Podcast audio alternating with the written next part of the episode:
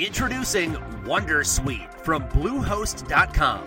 Website creation is hard, but now with Bluehost, you can answer a few simple questions about your business and get a unique WordPress website or store right away. From there, you can customize your design, colors, and content. And Bluehost automatically helps you get found in search engines like Google and Bing. From step by step guidance to suggested plugins, Bluehost makes WordPress wonderful for everyone. Go to bluehost.com slash wondersuite. Percentage wise, this number isn't real, but it's been tested a lot and it holds up. The sweet spot is about 4% greater than your skill level. So when the challenge is about 4% greater than your mm. skill level, that's the zone. The problem with peak performers with that's not a guys, lot. That's yeah, that's the point. Is it's yeah, not especially in our community, yeah, which people just not, go till they no, blow up. They, they, your community, they go to they blow yes. up, and so here's the. This is very sports specific thing. Um, I did the coolest thing that got done was at Angel Fire Bike Park, where we measured every one of the jumps. So we could, at the start of the season, we said, okay, you're comfortable on a 12 foot gap jump and you're comfortable on a 15 foot tabletop or you're blah, blah, all that stuff. So we could start to measure increments and how much you push and blah, blah. And we just, it was still wasn't the best. I we've never published it. It's not a real study. I mm-hmm. still don't think it's real science. I just think it's more information. But what we found is the coolest thing in the world. When people stay in that 4% sweet spot, you I don't know if this happens in CrossFit, but in skiing, mountain biking, whatever, you know, the start of the season – there's like two or three days, four days where you're just sort of getting used to the, the speed, the work, the effort. But then you get a couple of really deep flow states that basically show you a whole new level of performance that might be possible for you. And then you spend about three months learning to do all that shit without the flow. And then you get another deep, then you leveled up and you get another deep flow state that shows you what's next, right? And that's the that's most of the process of athletic improvement for most people most of the time. Unless we did what we did, where you stay in that 4% sweet spot, which most of the time required me to back off my natural instincts. Hmm. I wasn't, it wasn't that I right. wasn't pushing hard enough. It was, I literally had to come way back. And what I discovered is, and what most of the people in the study group discovered is that there was no plateau kept getting flow state after flow state after hmm. flow state after awesome. flow state, and there wasn't a plateau. And the level of um, progress you would make over like the course of a season was unlike anything anybody had made. We are here because we know the outcomes in our lives are within our control. That taking absolute ownership of how we eat, sleep, train, think, and connect with each other is how we'll optimize our health and happiness that chasing excellence is how we grab hold of what is possible. Our mission is to live on the run, always chasing, never stopping.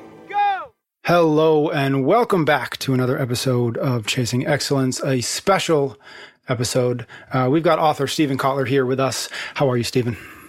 I'm really good. How are you guys? Good. Thank you so much uh, for for making some time for us, Steven, For those folks who don't know, is a New York Times best-selling author, an award-winning journalist, and the executive director of the Flow Research Collective. He's one of the world's leading experts on human performance, and the author of nearly 13 books, including yeah. "The Future Is Faster Than You Think," "Stealing Fire," "The Rise of Superman," "Bold," and "Abundance," as well as the latest book, which is out now. I think it's actually dropping the day that we publish this episode called The Art of Impossible, a peak performance primer. So, Steven, the first thing I wanted to ask is given your, um, given all of the work that you've done, given all of the books you've published, given all the work you've done from through the the Flow Research Collective, why this book and why now? Where does it sort of fit into the canon um, that you've been working on, and why did you feel like I'm sure that you have lots of ideas, lots of possible projects to work on? Why was this the one that came out in the you know at the time that it did? Both good questions.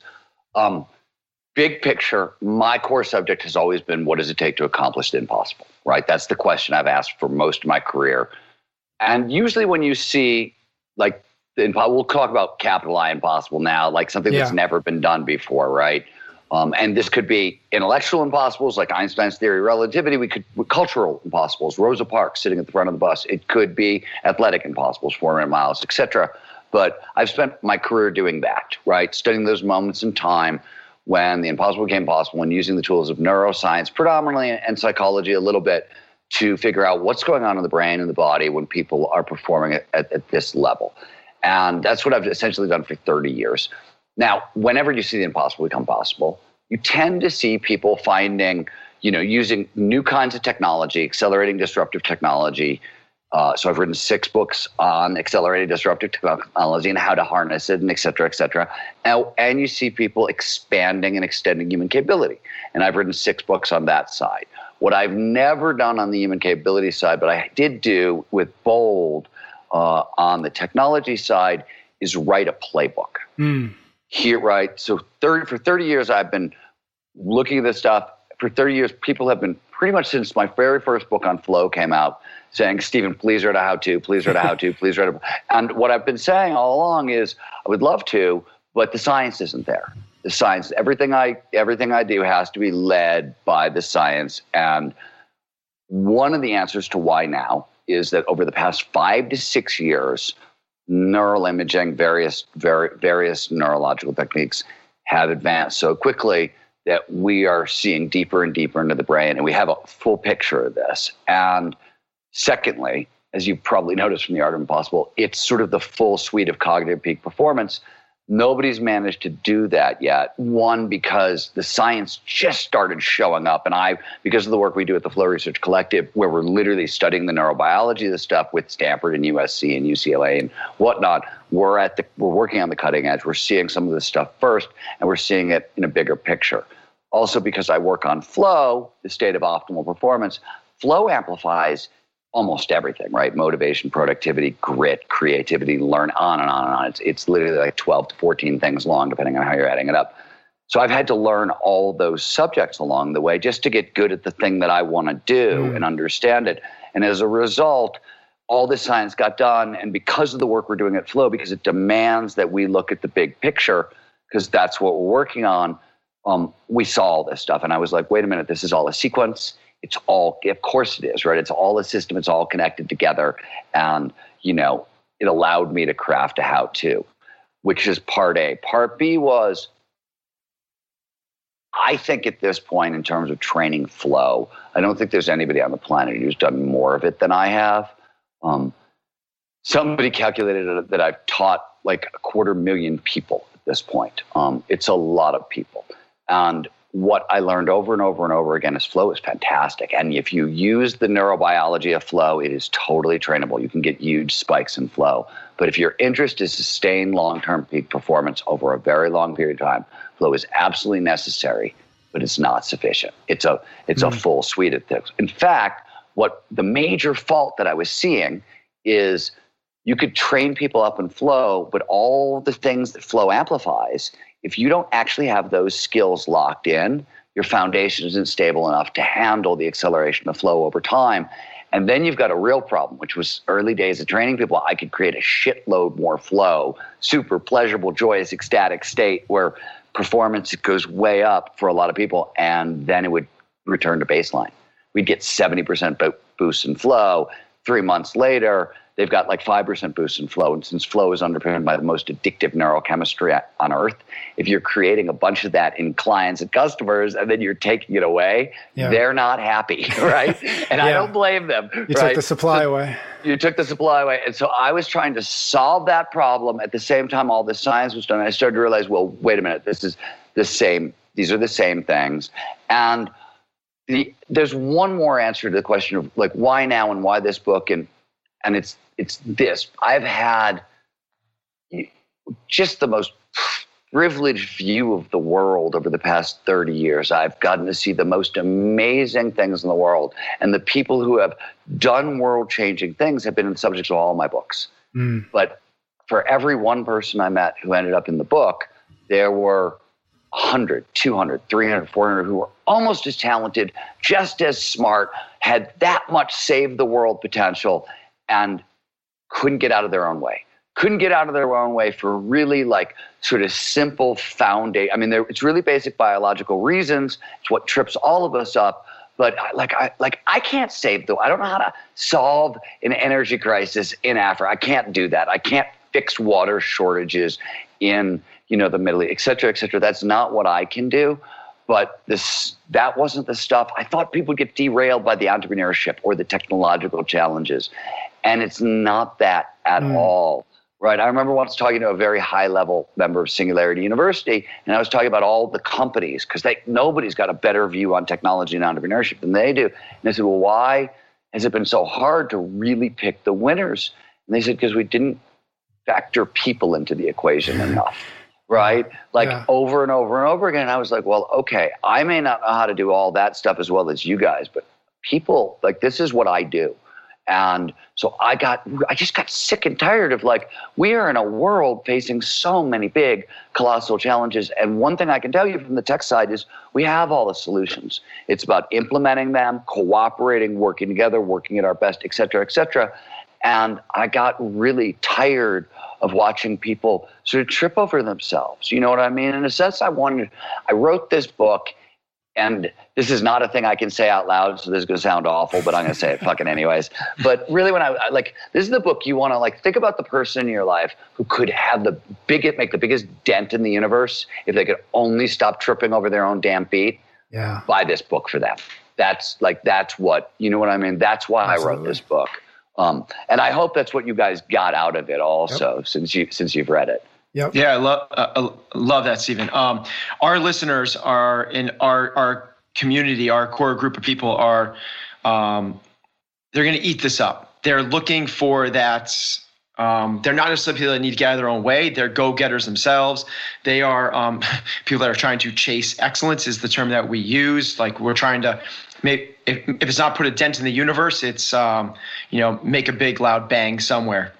I think what's really powerful about the book is when I think of a flow state, and I am so excited about this conversation because working with the, the level athletes that I do, this is what I'm trying to drive home all the time. Like if the he or she who spends the most time in flow wins. It's like if we can just get there, we've hacked the system.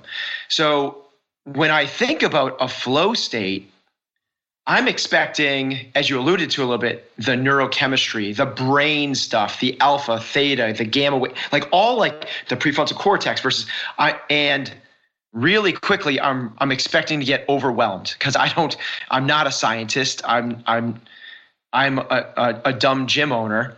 And what I what I appreciate about the book is, and I mean this in the most complimentive way possible is the simplicity to it. It's not what you expect when you're talking about getting your brain in a certain state. And it's things that we talk about on this podcast all the time purpose, emotional intelligence, autonomy, gratitude. Like, so contrary to what I'm expecting to see. Like, is that what you expected to find when you started this process? I know you started this yeah, that, oh, that's ago. A, that's actually a gr- that's a fantastic question, and it so me back into it because no, I I know not at the not at the level. So I have always um. I did not start out to be a great science communicator. That was like I liked neuroscience. I liked writing. I wanted to do fancy things with language. Along the way, I discovered I had this ability to communicate about really hard ideas really simply. Um, and it's mostly because I grew up in a blue collar town and I was a journalist and I was a bartender and I just like, I talked to everybody everywhere. And I always said, I, I don't usually, there are very few dumb people. There are people who speak different languages. And if you can figure out what language somebody speaks, they're probably really smart about something. Mm. And that's always been my philosophy as a journalist, as a bartender, whatever. And as a communicator, that's really important to me. That said, it's neuroscience. I was expecting, you know, much more razzle dazzle craziness. And I will say, so we've been doing this is not in the book. It's we we hint at it towards the end, but we've been looking very very hard at state onset. What happened in the fir- in the brain in the first two seconds of flow? What are the neural dynamics of entry into flow? And at that level, hugely complicated right? Hugely complicated, but at the level of where you take that information and where do you interface with it, it's immensely practical. In fact, that's almost the biggest problem. The biggest problem people have with this information, and I'm sure you see this uh, with your uh, with your your team and your groups uh, and your people, people really want something sexy, right? They want a biohack intervention that's going to get them late on Friday night yeah. and help them win the tournament on Saturday morning, right? Like they, that's what they want. And, um, and it turns out, um, you can have, you can't, you don't get both because the best interventions are psychological interventions, right? They're small tools. And second thing, want to talk about what you just, how we got to this question.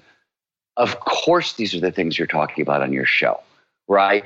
Peak perform- there's peak performance, as I say in the book over and over, it's nothing more than getting our biology to work for us rather than against us. And that's a limited set suite of tools, right? And thus, all peak performers, and I'm assuming if the podcast is called Chasing Excellence, that's your people, all peak performers who are getting anywhere, who have had any success whatsoever, this is the only, this is the way it gets done.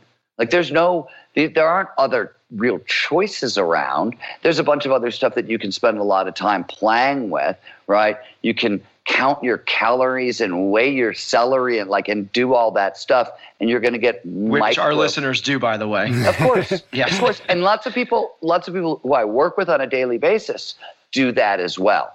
And i'm not saying don't do that stuff but i'm saying that that stuff is minimal returns compared to the really boring, dull psychological interventions that are really based on our biology. Okay, let me start. So I love that with the the biology aspect of this. Can we start from like the beginning, like from an evolutionary perspective? How is flow interweaved into who we are as human beings? Why is it a thing? And is it a thing? Is it or is it something that like is reserved for the few? It is reserved for the Laird Hamiltons. It's reserved so, for the Elon Musks. I'll back into your question.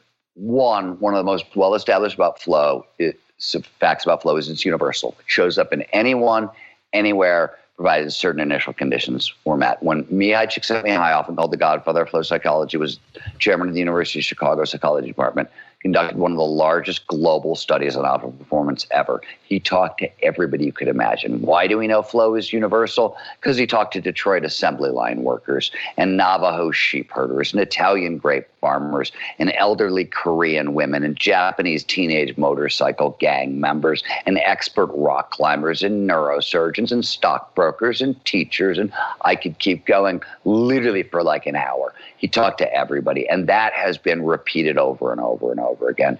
Uh, in fact, when positive psychologists now define happiness, there are three levels of happiness available on earth. Level one is happiness, it's moment to moment. How do you feel right here, right now? And truthfully, there's not a whole lot you can do about that one. That one is sort of set up by early childhood experience, nature, nurture. And you have these things called emotional set points. This is the low, this is the high. Most of your life emotionally takes place in between. And you can move them, but not easily. The next level up is engagement. This is a high flow lifestyle, right? This is pretty much any athlete, right? Especially any athlete who's who's who's has another job where they're not a professional athlete all the time, right? That's a high flow lifestyle. I live in Tahoe. You used to live in Tahoe. How many people around here work construction jobs in the summer? They're kind of flowy because you're working with your hands and it's interesting, but so they could ski all winter or hunt all winter, right? These are high flow lifestyle. Um, Various studies have found that most people spend about 5 to 10% of their work life in flow, often without noticing. It's a low grade flow state, what's known as microflow. But, you know, when you sit down to talk to your boss or whatever, and you get lost in like an hour long conversation and time you know goes by and you don't notice it and maybe your sense of self didn't disappear and it wasn't all mystical one with everything but your bodily awareness did. And like when you pop back in, you're like, oh crap, I got to piss. And you run to the bathroom. we, this happens to everybody all the time, right? That's a low grade flow state. What most people don't know is you can crank that up and turn that low grade flow state into deeper and deeper flow states and get bigger and bigger effects. And you can make it much more reliable and repeatable and useful and all that stuff. Mm. But no, flow is really common. And from an evolutionary perspective, to go back to your first question, now that I've said all that, there's two theories. The first is is is pretty. So one, flow flow uh, is not just humans. It appears to be most mammals. There was a study out of the University of Arizona that thought they thought the line was ferrets. So they, they this is a great study. They took dogs, humans, and ferrets and taught them to run on treadmills until they got into runner's high. And then they measured anandamide levels, which is one of the chemicals that's underneath flow. It's one of the big painkillers that underpins runner's high and all that stuff also. And humans, dogs, but ferrets didn't seem to produce anandamide. Now we now know that that's totally crazy because the system that produces anandamide is one of the oldest systems evolutionarily, and we've learned a lot more. So that, but we definitely know it goes down to ferrets. May go a lot deeper. Um, the original idea was it's painkiller. If you're running down your prey, right?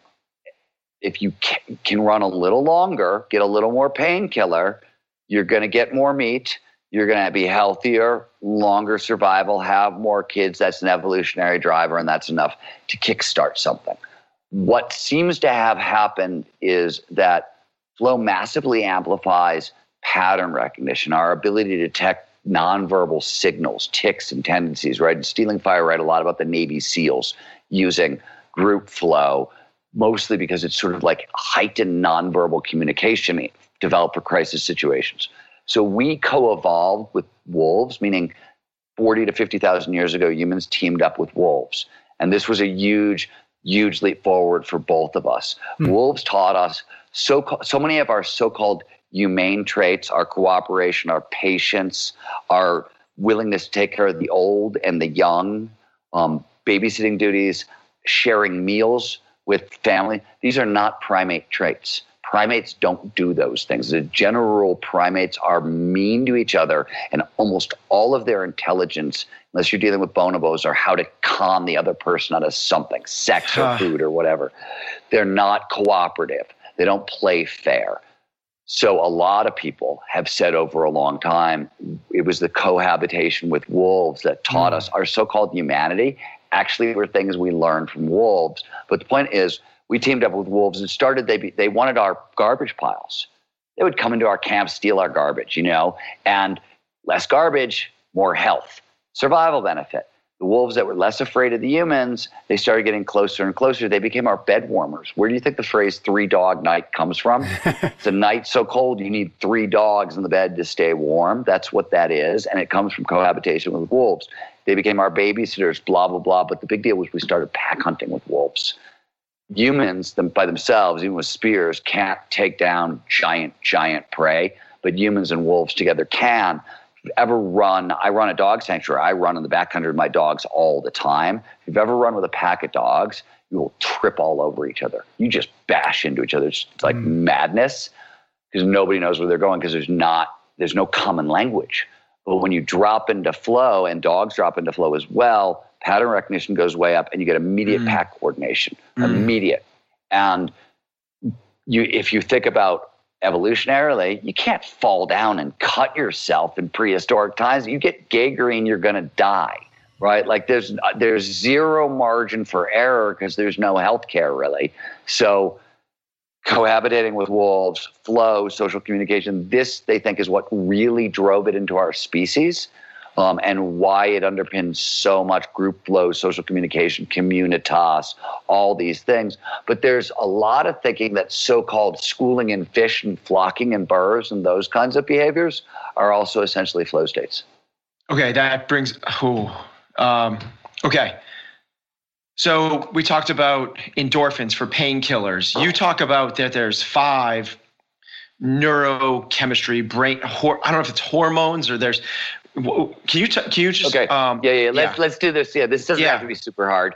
So when you want to talk about the brain you only talk about four things. You talk about uh, neurochemicals which is what you've been talking about and neuroelectrical signals. These are just the two ways the brain talks to itself into the body it either sends messages through chemicals or it sends messages through electrical signals that's all that's going on there or you talk about neural anatomy, where in the brain something is taking place, right? You say the prefrontal cortex, that's a fancy word, but all it means is front of the brain, right? Center of the it's a location. All those fancy words are just a spot because the brain is a three dimensional object. It's hard to locate things.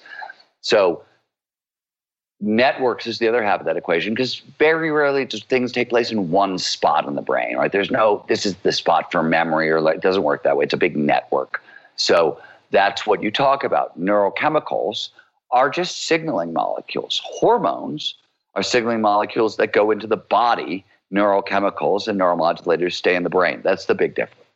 It's the big difference. But hormones can emerge in the brain and then go into the body. But it's really about where you're sending your signals mostly. Um, and there are tons of neurochemicals involved in flow. The five you were referring to are all pleasure chemicals.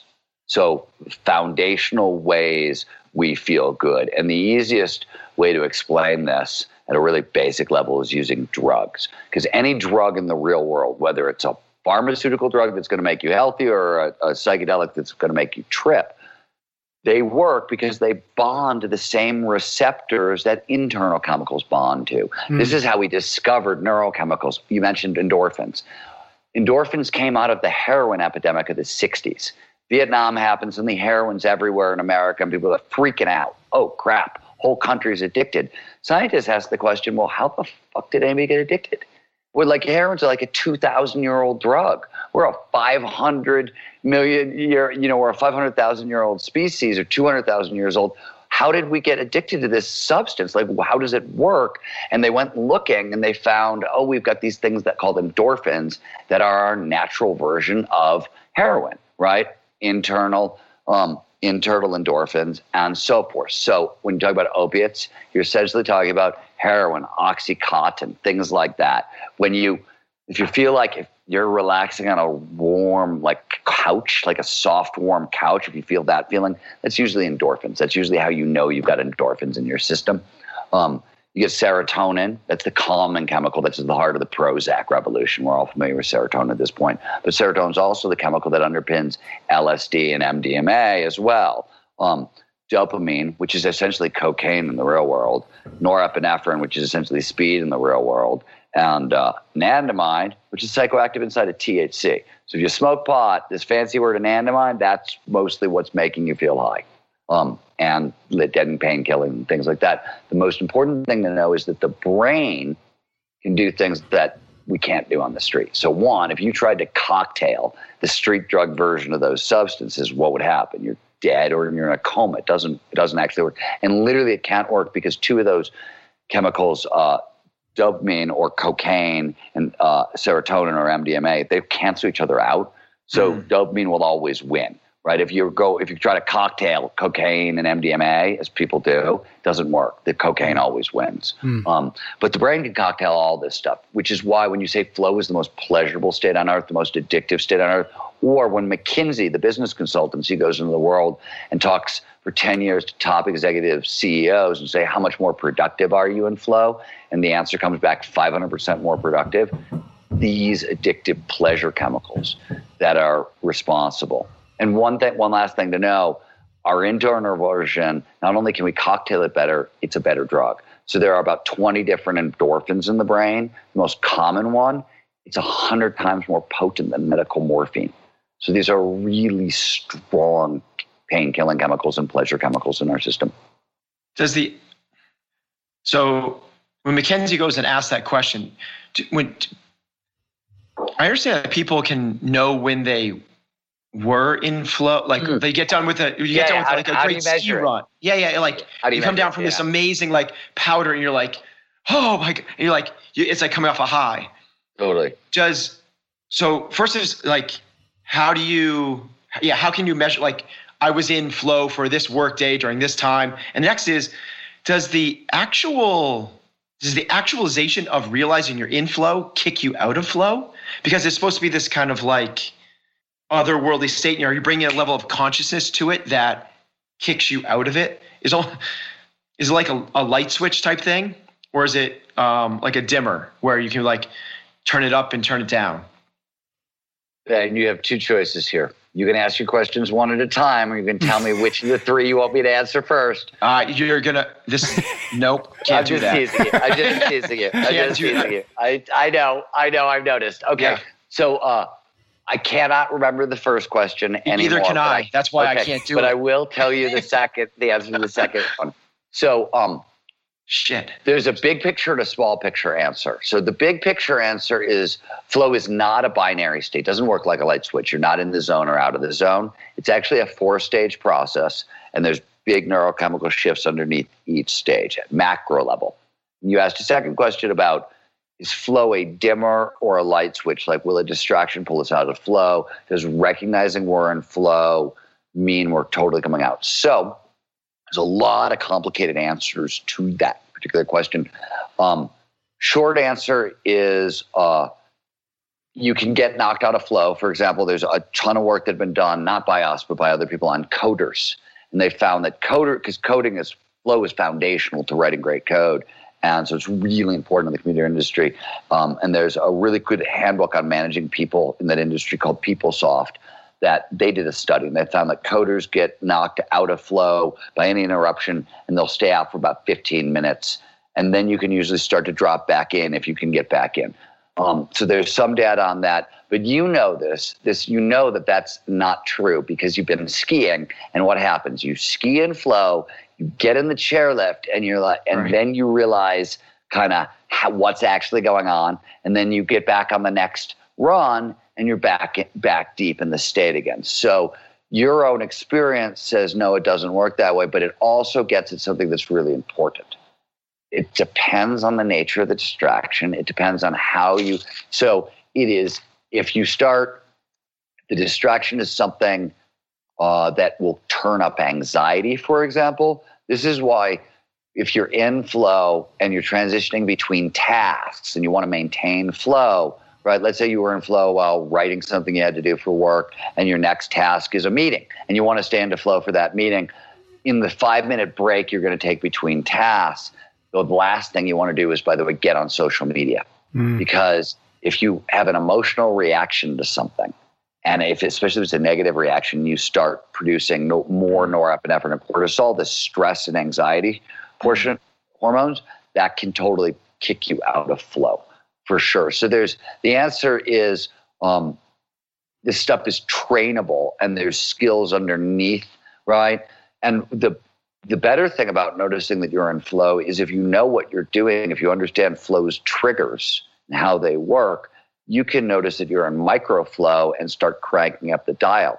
In fact, um, when I notice that I'm in micro flow and I'm skiing, there's a whole bunch of stuff that I do knowing that I'm going to drop myself into a much deeper flow state. Like if I'm in, in a micro flow state on run three, there's a very specific protocol I'll go through on runs like four and five. If on run six, I want to go okay, do. Okay, what is that? Like mechanistically, what is that? That's so cool. That's because I feel like here, here I go. I'm gonna.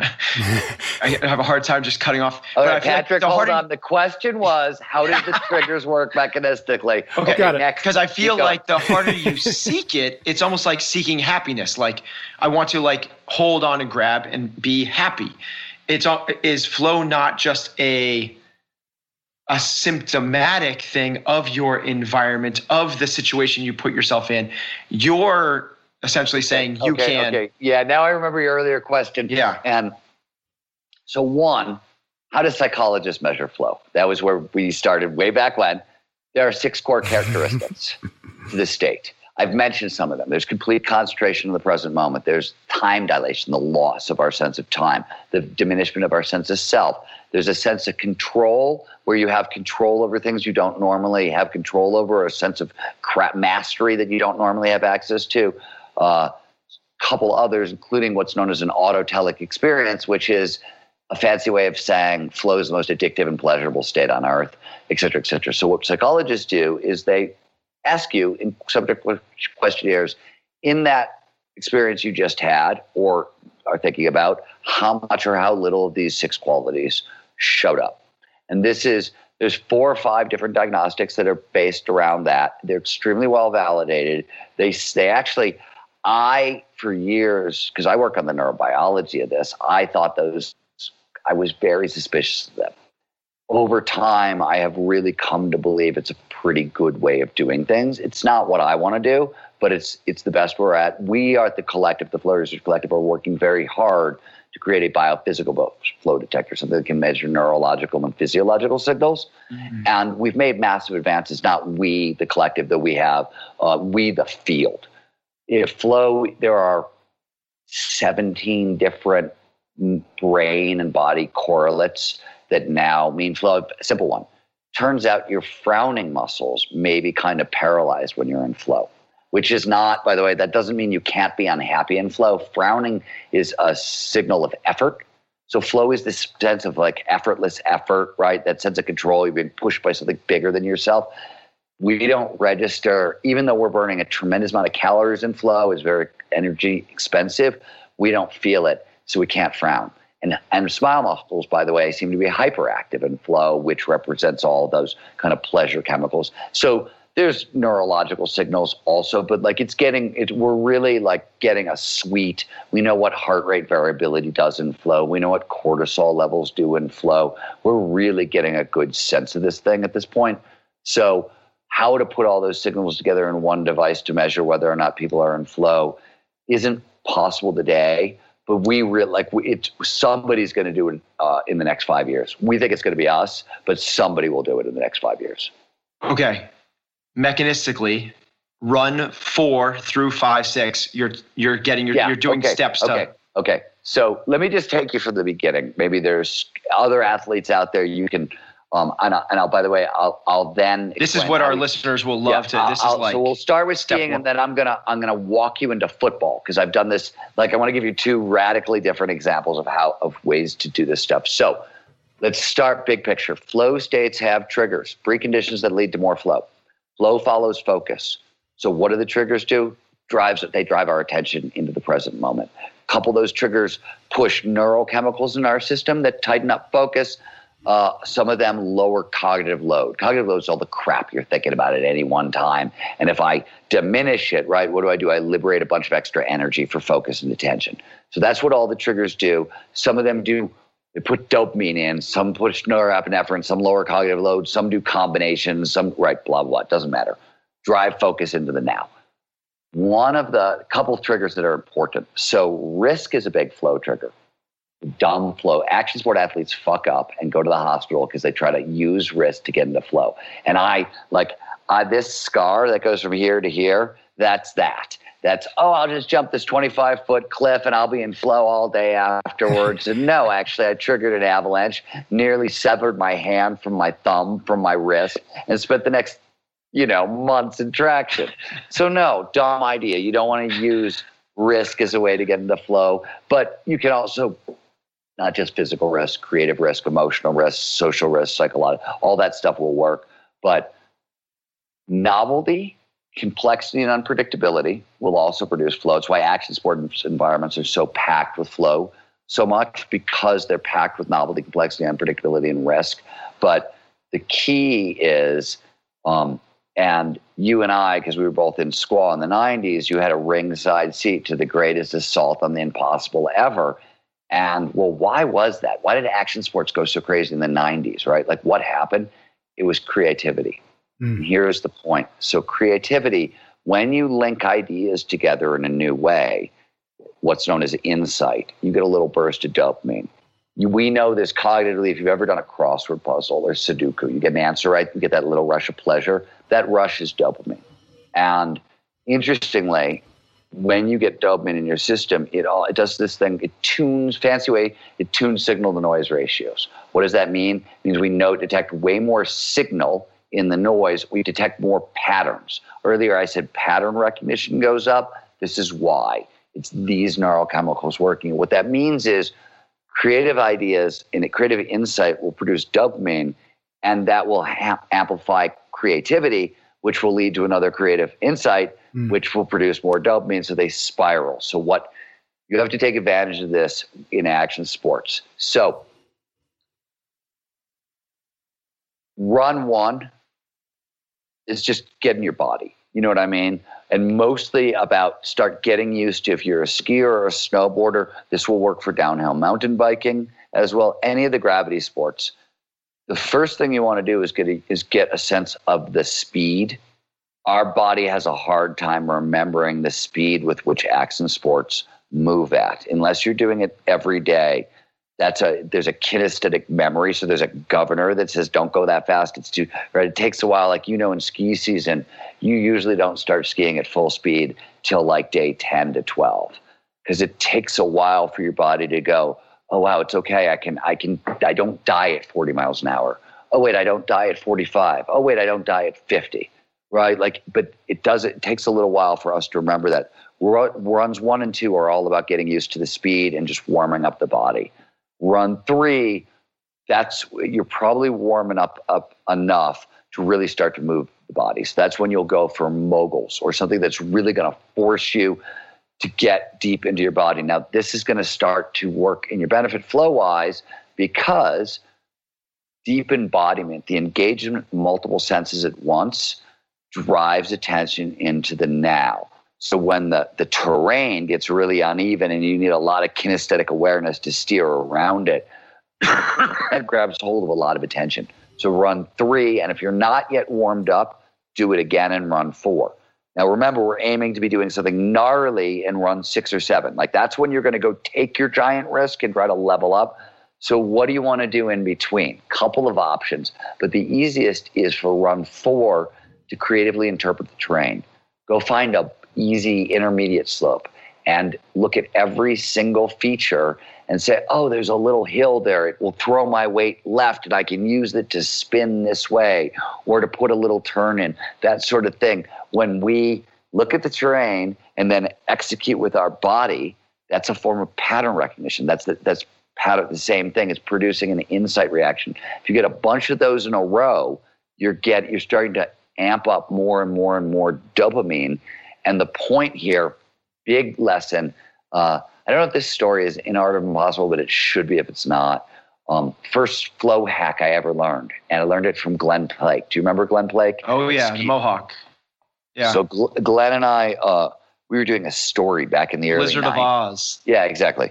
Glen's a super nice guy, brilliant skier, and a like just really smart guy. But back in the uh, middle '90s, we were skiing up on Mount Hood in the upper chutes above the glacier and it's gnarly up there. It's scary up there. And Glen, we're like at the top of this, you know, there's deathfall cliffs on either side. You just don't want to screw up. And Glen backs up like 60 feet, skates in hot, and throws a giant airplane turn into the chute. So he jumps up in the air and he turns 180 degrees and he drops into the chute. And I skied down with him at the end and I was like, Glen, what what the hell are you doing? Like, why would you do something dumb and dangerous before we're going to do something dumb and dangerous? He said, No, no, no, you don't get it. He's like, I'm doing that because that weightlessness at the top, something about it always drops me into the zone.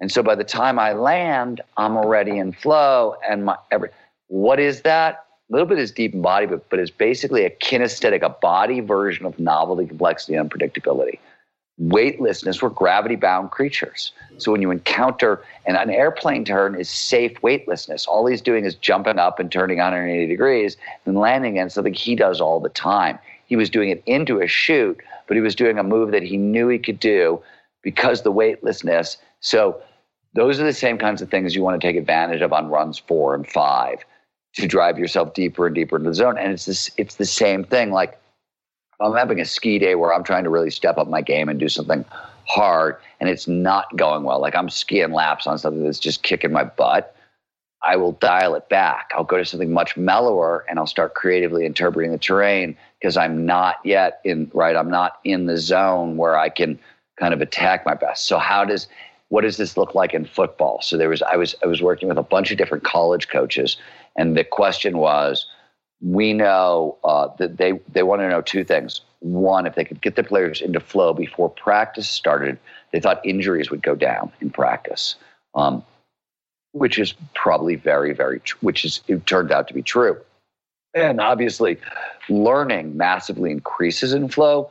In research run by the U.S. Department of Defense, the DoD, they found soldiers in flow learn 240% faster than normal. So if you're trying to install plays, right? You've got four or five days to install plays and you don't want to get anybody hurt, but they got to practice flows. So what we started to do is it was so dumb, but so easy. Every coach in the world has players run a couple of laps around the field to start practice, right? It's your it's the standard football warm up. And all we did is say, okay, let's make them into obstacle courses and let's take the big guys and have them run on trails and you know, if the big guys don't want to run as far as the lighter guys, have them really interpret the terrain on the trails. And the lighter guys, same thing. Same thing I was doing in runs three, four, and five with the skiers. We started doing with the football guys before they actually got into practice. And over time, most of the coaches who were doing it, you know, there was a lot of pushback from like, you know what I mean, telling an offensive lineman that as you're like warming up, you know, you should be doing forward somersaults. You know what I mean? To creatively, they're like, "What the fuck are you talking about?" You know what I mean? Like, I I don't blame them, but the results were really cool, and um, and also engagement went up. Right? It was fun. It's novel. It's people were happier at practice. Led Love to more that. group cohesion. Yeah, I'm gonna um, take a second just quickly try and work through that from uh, from our audience perspective that do mm. these CrossFit things. Um, draw draw some parallels. The the I forget what you called it, but the um, the getting used to the speed. I'm not going to die. So in our world, that's getting your heart rate up. So what we do for our athletes is we don't just jump into what we call our metcon or the really hard workout you get on a treadmill you get on an assault bike you play with a ski erg you and you generally get yourself up used to this um, we're actually not, not the flow state but you're actually getting your your body to flow and getting your uh, muscles warmed up it's all the general physical uh, I know what a cross, I know what a CrossFit workout is. I'm, yeah, I'm, I'm good so from there, once we do that, then I I really like the the next two phases, which you can kind of play back and forth, which is challenge yourself, but then also um, the the creative interpretation of the terrain aspect. So what we can do there is um, start lifting some weights, but then I really like the idea of backing off a little bit to get yourself to feel confident and comfortable so I think what a lot of people do is they just start. And this is what every this whether you're what I did athlete, for yeah I did it. and you just climb and climb and, go, climb, go, and go. climb and climb Yeah. But there's there's a there's wave training which is you work up and then you come back and you work up again and you come back and you work up and you come back. That's a really um, slick way to kind of, I think, hack flow, which is like, I'm going to challenge myself. I'm going to get comfortable again. I'm going to challenge myself to get comfortable again. And then what you'll see with these elite athletes, what they'll do, Katrin, so Steve, I don't know if you know it, but Katrin's um, uh, she I'm her coach and I work with her and she's won world's fittest athlete a couple times. She kicks up on her hands and she's probably working with gravity, interpreting the terrain. Yeah, by the way, something that same, feels comfortable, yeah, same yet thing. challenging Hand, and handstands new. Handstands are fantastic. Handstands, yes. Yeah, handstands. Same with um I've done Ashtanga yoga for about 25 years at this point, and any of the balance moves in Ashtanga, right, where you're upside down, anything, because we're again gravity bound creatures, right? So any so with what really works is G force, uh, polyaxial rotation, multiple G's, polyaxial rotation, so spinning, being upside down. Anytime you're moving around your center, basically dynamically, even if it's like a handstand, that kind of stuff, we're as gravity bound creatures your brain goes, what the fuck, you're upside down now. Hey, wait a minute, we should pay attention. Instant mm. focus. Love it. Okay, so that um, there's always this fine line between like where the learning zone is, right? You talk about learning a lot in this book, and there's this blend between zone is effortlessness or this sense of not putting a lot of effort in, thus not the frowny face, but then there's also this necessity for struggle. Like there's this necessity to push your boundaries. There's a necessity for risk. How do we blur that line? How do we know where to live our lives? How do we know where that is? Great question. And the answer is often talked about as the golden rule of flow. Flow states have trigger. Triggers. The most important one is what's known as the challenge skills ratio. We pay the most attention to the task at hand when the challenge of the task at hand slightly exceeds our skill set. So you want to stretch but not snap. And for your audience, so for shyer, quieter, meeker people, this is problematic because that sweet spot is just outside your comfort zone. You got to push yourself right outside your comfort zone. That's the same thing, by the way, you're doing in your warm ups, right? You're getting, you're resetting the body's homeostatic level, right? This has been your energy input, output so far today. We're going to give you a new normal. We're going to make it much higher. In the beginning, it sucks then two to three, four, five minutes, six, six minutes in, you're like, oh, this is a new normal. I got this. I can do this, right? That's all of our experience. That's what's happening. We're basically resetting the body's thermostat, and it's freaking unpleasant until it gets reset. And That's the same thing with the challenge skills sweet spot. But for the shyer folks, you're got to be uncomfortable, be uncomfortable. The problem for go getters is that spot percentage wise. This number isn't real, but it's been tested a lot and holds up. The sweet spot is about 4% greater than your skill level. So when the challenge is about 4% greater than your mm-hmm. skill level, that's the zone. The problem with peak performers with that's not a guys, lot. That's yeah, that's the point. Is it's yeah, especially in our community, yeah, which people just not, go to they no, blow up. They they your community they go to they blow yes. up, and so here's the this is very sports specific thing. Um, when we t- the Csikszentmihalyi and a, and a, Google mathematician came up with that 4% number. And they said it was, look, it's a metaphor. This is not real. They did a back of the envelope calculation. Yep. We took that number and went, okay, let's just test it for the fuck of it. Like, what can we learn? And I did the coolest thing that got done was at Angel Fire Bike Park, where we measured every one of the jumps. So we could, at the start of the season, we said, okay, you're comfortable on a 12 foot gap jump and you're comfortable on a 15 foot tabletop or you're blah, blah, all that stuff. So we could start to measure increments and how much you push and blah, blah. And we just, it was still wasn't the best. I we've never published it. It's not a real study. I mm-hmm. still don't think it's real science. I just think it's more information. But what we found is the coolest thing in the world. When people stay in that 4% sweet spot, you I don't know if this happens in CrossFit, but in skiing, mountain biking, whatever, you know, the start of the season, there's like two or three days, four days where you're just sort of getting used to the, the speed, the work, the effort. But then you get a couple of really deep flow states that basically show you a whole new level of performance that might be possible for you. And then you spend about three months learning to do all that shit without the flow.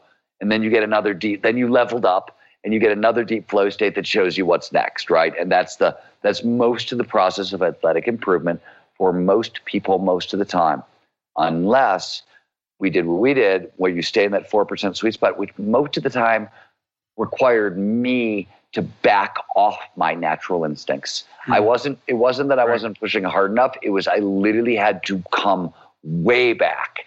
And what I discovered is, and what most of the people in the study group discovered is that there was no plateau kept getting flow state after flow state after flow mm. state after awesome. flow state, and there wasn't a plateau. And the level of um, progress you would make over like the course of a season was unlike anything anybody had made. Like it was the craziest thing in the world. But there's a you know there's a saying in in, in especially cognitive peak performance, which is you got to go slow to go fast, right? That's just what a, a lot of what this is. Flow is a huge turbo boost but a lot of the stuff that you have to do to get into flow requires slowing things down, right? An active recovery protocol, not a passive recovery protocol. That's a enforced way of slowing things down, et cetera, et cetera. But the, the, so the answer to your question is the challenge skill sweet spot. But let's not kid ourselves.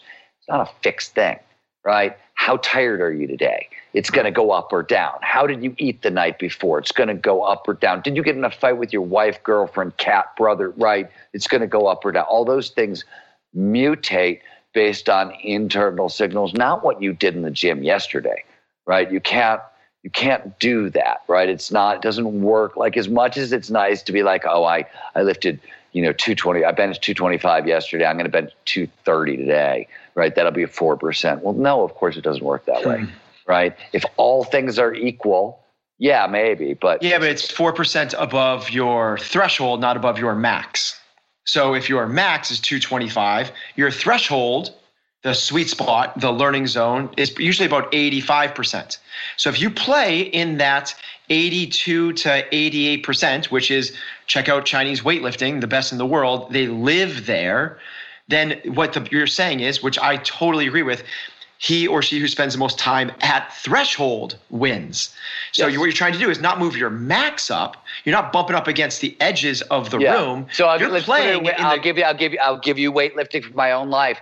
I just when I was 23 years old, I weigh 150 pounds. By the way, when I was 23 years old, the bet I was benching 225 10 times, and I could Whoa, do it comfortably. That's pretty good. I that's decided that's really good. I decided at age 50, I'm now 53, that I was going to get back there. And um, I, I have not managed to put up 225 10 times, but I have gotten up to four or five. And then usually either ski season or some kind of injury gets in the way. I'm so goddamn close. But what I did differently this time, the first time it took me forever to get there because I was playing with my max. Yeah. Fu- right? Right. Now I live at 185. I live with the plates and the quarters, right? That's where I'm doing most of my work most of the time. In fact, I don't even try to, if I max once every two months now to check out where I am, that's probably about what it is. There it is. Um, okay, so we've talked about flow for optimal performance. We've talked about that it's the way to impossible. You have a cool story about um, you had you got Lyme disease pretty early on. Um, we live in the Northeast where Lyme is a big thing, and you talk about your your experience surfing and how that um, helped massively. Do you see? So the second part, I, I, love high, super high elite performance from the what are we able to do from a work capacity standpoint. The second part of me it loves kind of not the biohacking longevity play, but just like this this health aspect. I understand flow from a psychological perspective, how that can be so beneficial. Like you, you, you oh, let me, yeah, let but, me. But from a physical, like chronic yeah, me, disease yeah, type yeah, thing, so can it cure?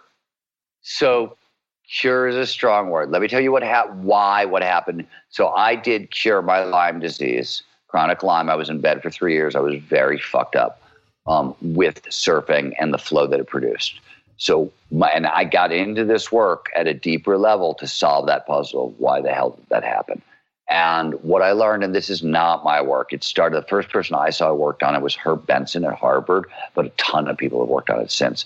He, he was the first guy to map the, the neurochemistry underneath flow, and, and he realized two things. So, one, I had Lyme disease. A Lyme disease is an autoimmune condition, which is your nervous system going haywire when you move into flow, uh, there is a global release of nitric oxide in your system. So, you know, when you're working out, the 20 minutes in, your lungs start to expand, and you, you're like, oh, wow, I can breathe now. Everything opened up. It's nitric oxide.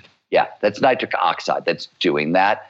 What it's doing is it's pushing all the stress hormones out of your system and it's replacing them with dopamine, anandamide, the feel good, right? So when you have a nervous system going haywire, it can't find homeostasis, doesn't know where normal is at all, right? This is what chronic Lyme, chronic fatigue, um, all those things. One of the reasons they last so goddamn long is your body doesn't know what homeostasis is anymore because it can't find it because it's been so erratic for so long. That's the new normal.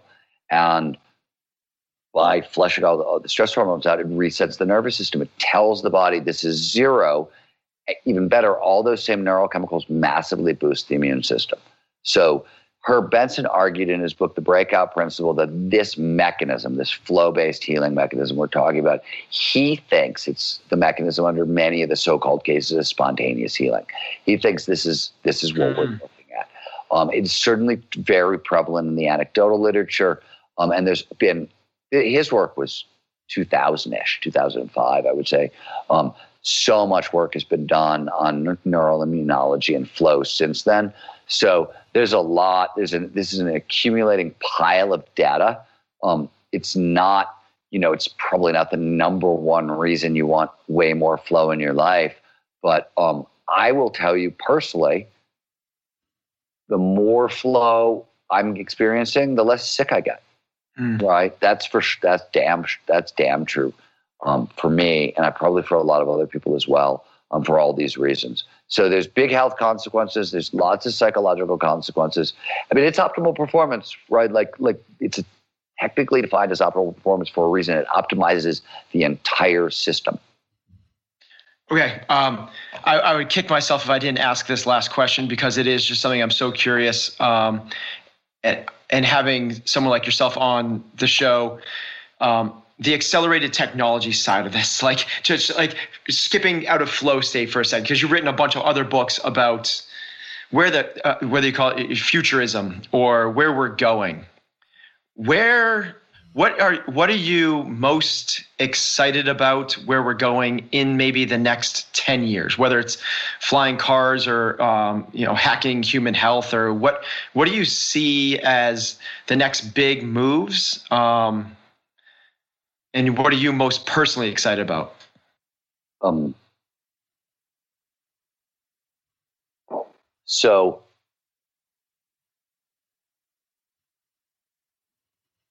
in my new book, by not the art impossible, go back one.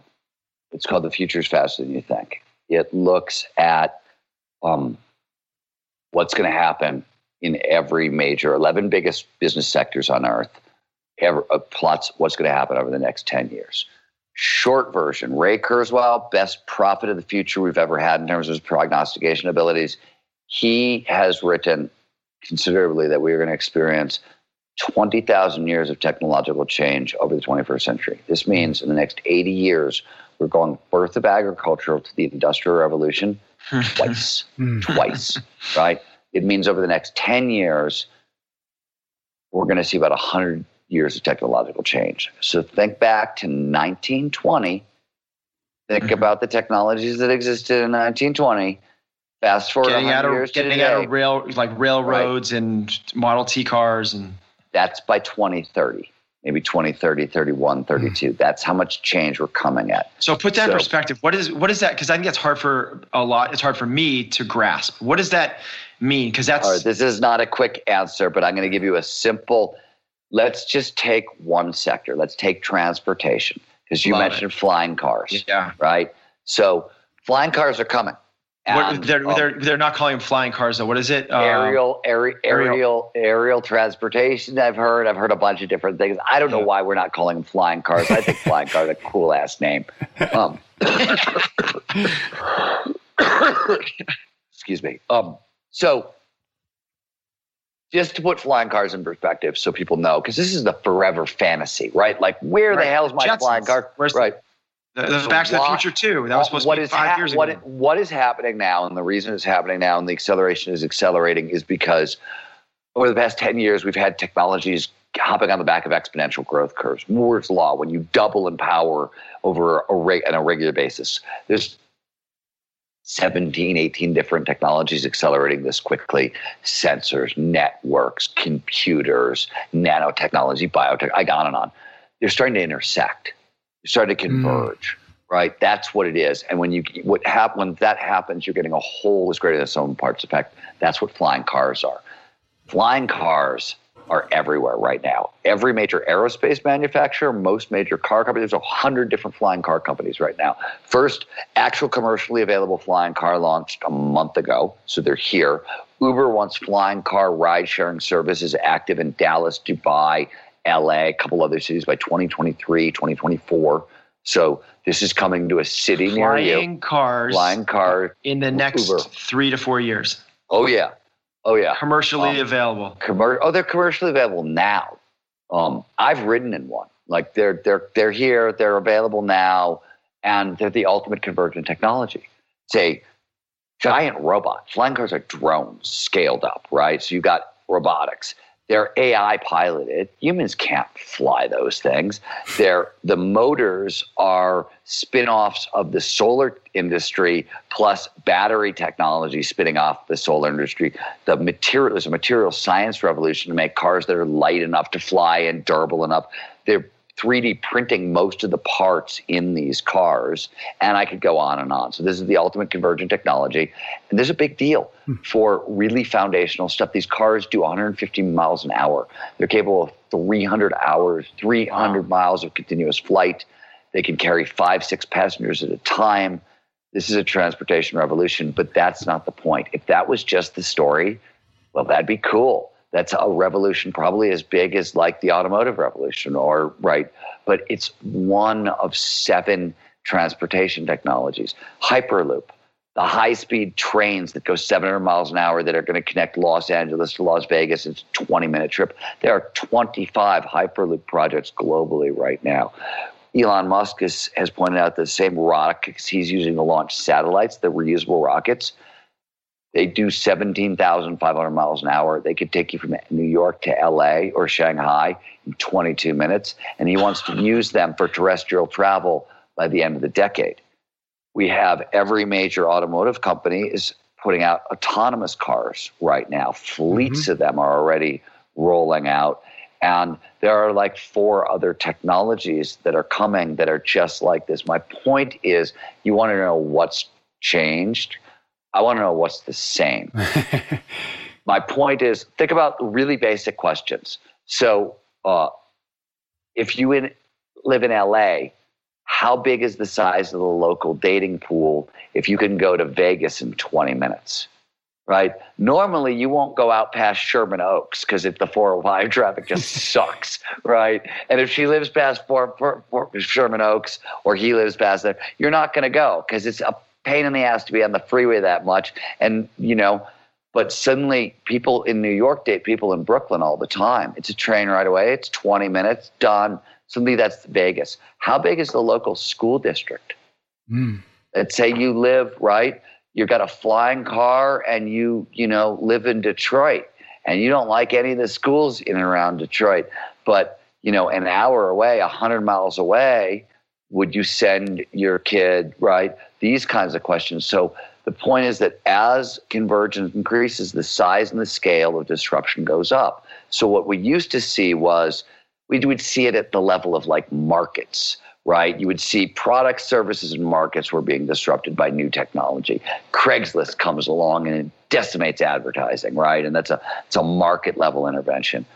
Um, what we're seeing now is institutions. We're seeing at, at, at in and whole systems that underpin the institutions. The entire education system is going to be revamped over the next five years because it's going to go digital and it's going to be VR delivered and it's going to be AI sculpted to individually learning. You asked what excites me the most. This is what we're working on. VR is very good for producing flow. So if you couple mm-hmm. artificial intelligence to VR, you get something really interesting. Um, so also remember, flow massively amplifies learning. So hmm. we are working on VR based high flow learning environments that are AI driven, meaning they're individually customized to each learner's needs. We're doing this for worker retraining. For example, we're going to have autonomous trucks everywhere by the end of the decade. Trucking is the largest employer in America right now. It's the largest blue collar employer in America. Every one of those truckers needs a new job by early 2030s. And we need to retrain them very, very, very, very quickly. For example, what's the best way possible? An AI driven VR high flow accelerated learning environment. This is also a, the new school platform. And we're not the only people working on this. There are a bunch of people working on, you know, a lot of different versions of this. I'm not using, I don't want to turn mine into an educational platform um, because I don't want to get into curriculum fight with parents but somebody else will. You know what I mean? Go go take my thing or take and go have that battle. I don't want to have that battle because I just think it's annoying and it's not the best use of my time. but for a lot of other people, it's great. And so that's what's really, I mean, what's exciting me is, oh, wow, we're going to be able to drop people into flow and much more easily in much more focused, directed ways that really kind of impact peak performance. So that's what I think. That is, uh, I think, as good a place as we're ever going to find to uh, wrap this conversation up. Even though I think you just opened I up a giant for, wormhole for us. I, yeah, yes. seriously, um, Steven. Thank you so much for your time. Thank you so much for your work. Uh, the new book is called "The Art of Impossible." You can get it anywhere you get your books. Where's the best place, Steven, for uh, other than the new book, other than all the books? Where's the best place if folks want to kind of dive more into the work that you do? Is it Flow um, Collective? Flow, FlowResearchCollective.com is all the flow stuff StevenKotler.com is me. And both places, there's big video pages. So, like, there's so much free content out there. And a couple things for your listeners because uh, it's useful. Flowblocker.com, www.flowblocker.com. There are six major, not just just interruption. There are six major flow blockers. Disrupt, distraction, interruption is one. Um, we've just built a diagnostic, and there's a toolkit attached to the back end. So if you want to increase the flow amount of flow in your life and you want a fast place to start, flowblocker.com. It's a free diagnostic, probably really useful to your, your folks. Awesome. And when Ben gets a flying car, we'll come out and see you again. Uh, we'll have another conversation. Ben, I would love that. Come ski. Let's do it. Yeah, that's that's what you're. Th- I was thinking like, oh my gosh, you're talking about school. It's like I could go. Ben's just like, I can get to the I can get to the mountain. Twenty two minutes. Yeah. Oh yeah, I don't even want to talk about what flying cars do for the action sports world. I've been so for uh, tourism dear, in general, it becomes like your, your teleportation. A dear friend of mine is the inventor of the first flying motorcycle. And in fact, the blueprints, this was another impossible, right? People said it couldn't be done. The blueprints were unrolled first in my living room back when I was living in LA 20 years ago. Um, literally, um, you know, hair on fire guy comes in. He's like, I've invented the world's first flying motorcycle. sure, you have. Absolutely. Take a number. No, it turns out actually he had. But, um, you know, uh, when we were originally doing it, he and he still it, it, hasn't it hasn't quite happened, but it's now totally possible. I said, "You got to make me a surfboard carrier." Because I'm freaking dying trying to like you know three hours of traffic to get to the waves in the morning, and you know I like I, I couldn't do it. It's ultimately why I left California. Is like you can't get to the beaches. Mm. Um, so that was I was like I have to go back to the mountains because they're you're fucking with my flow. your car your cars are between me and my flow, man. That's not cool. All right, Steven, I'm going to jump in before Ben asks you another question. So have a great day. Thank you so much. Uh, and we'll see everybody next week on another episode of Chasing Excellence. You can get every episode of Chasing Excellence wherever you listen to your podcasts or on YouTube. Until next time, thank you for listening.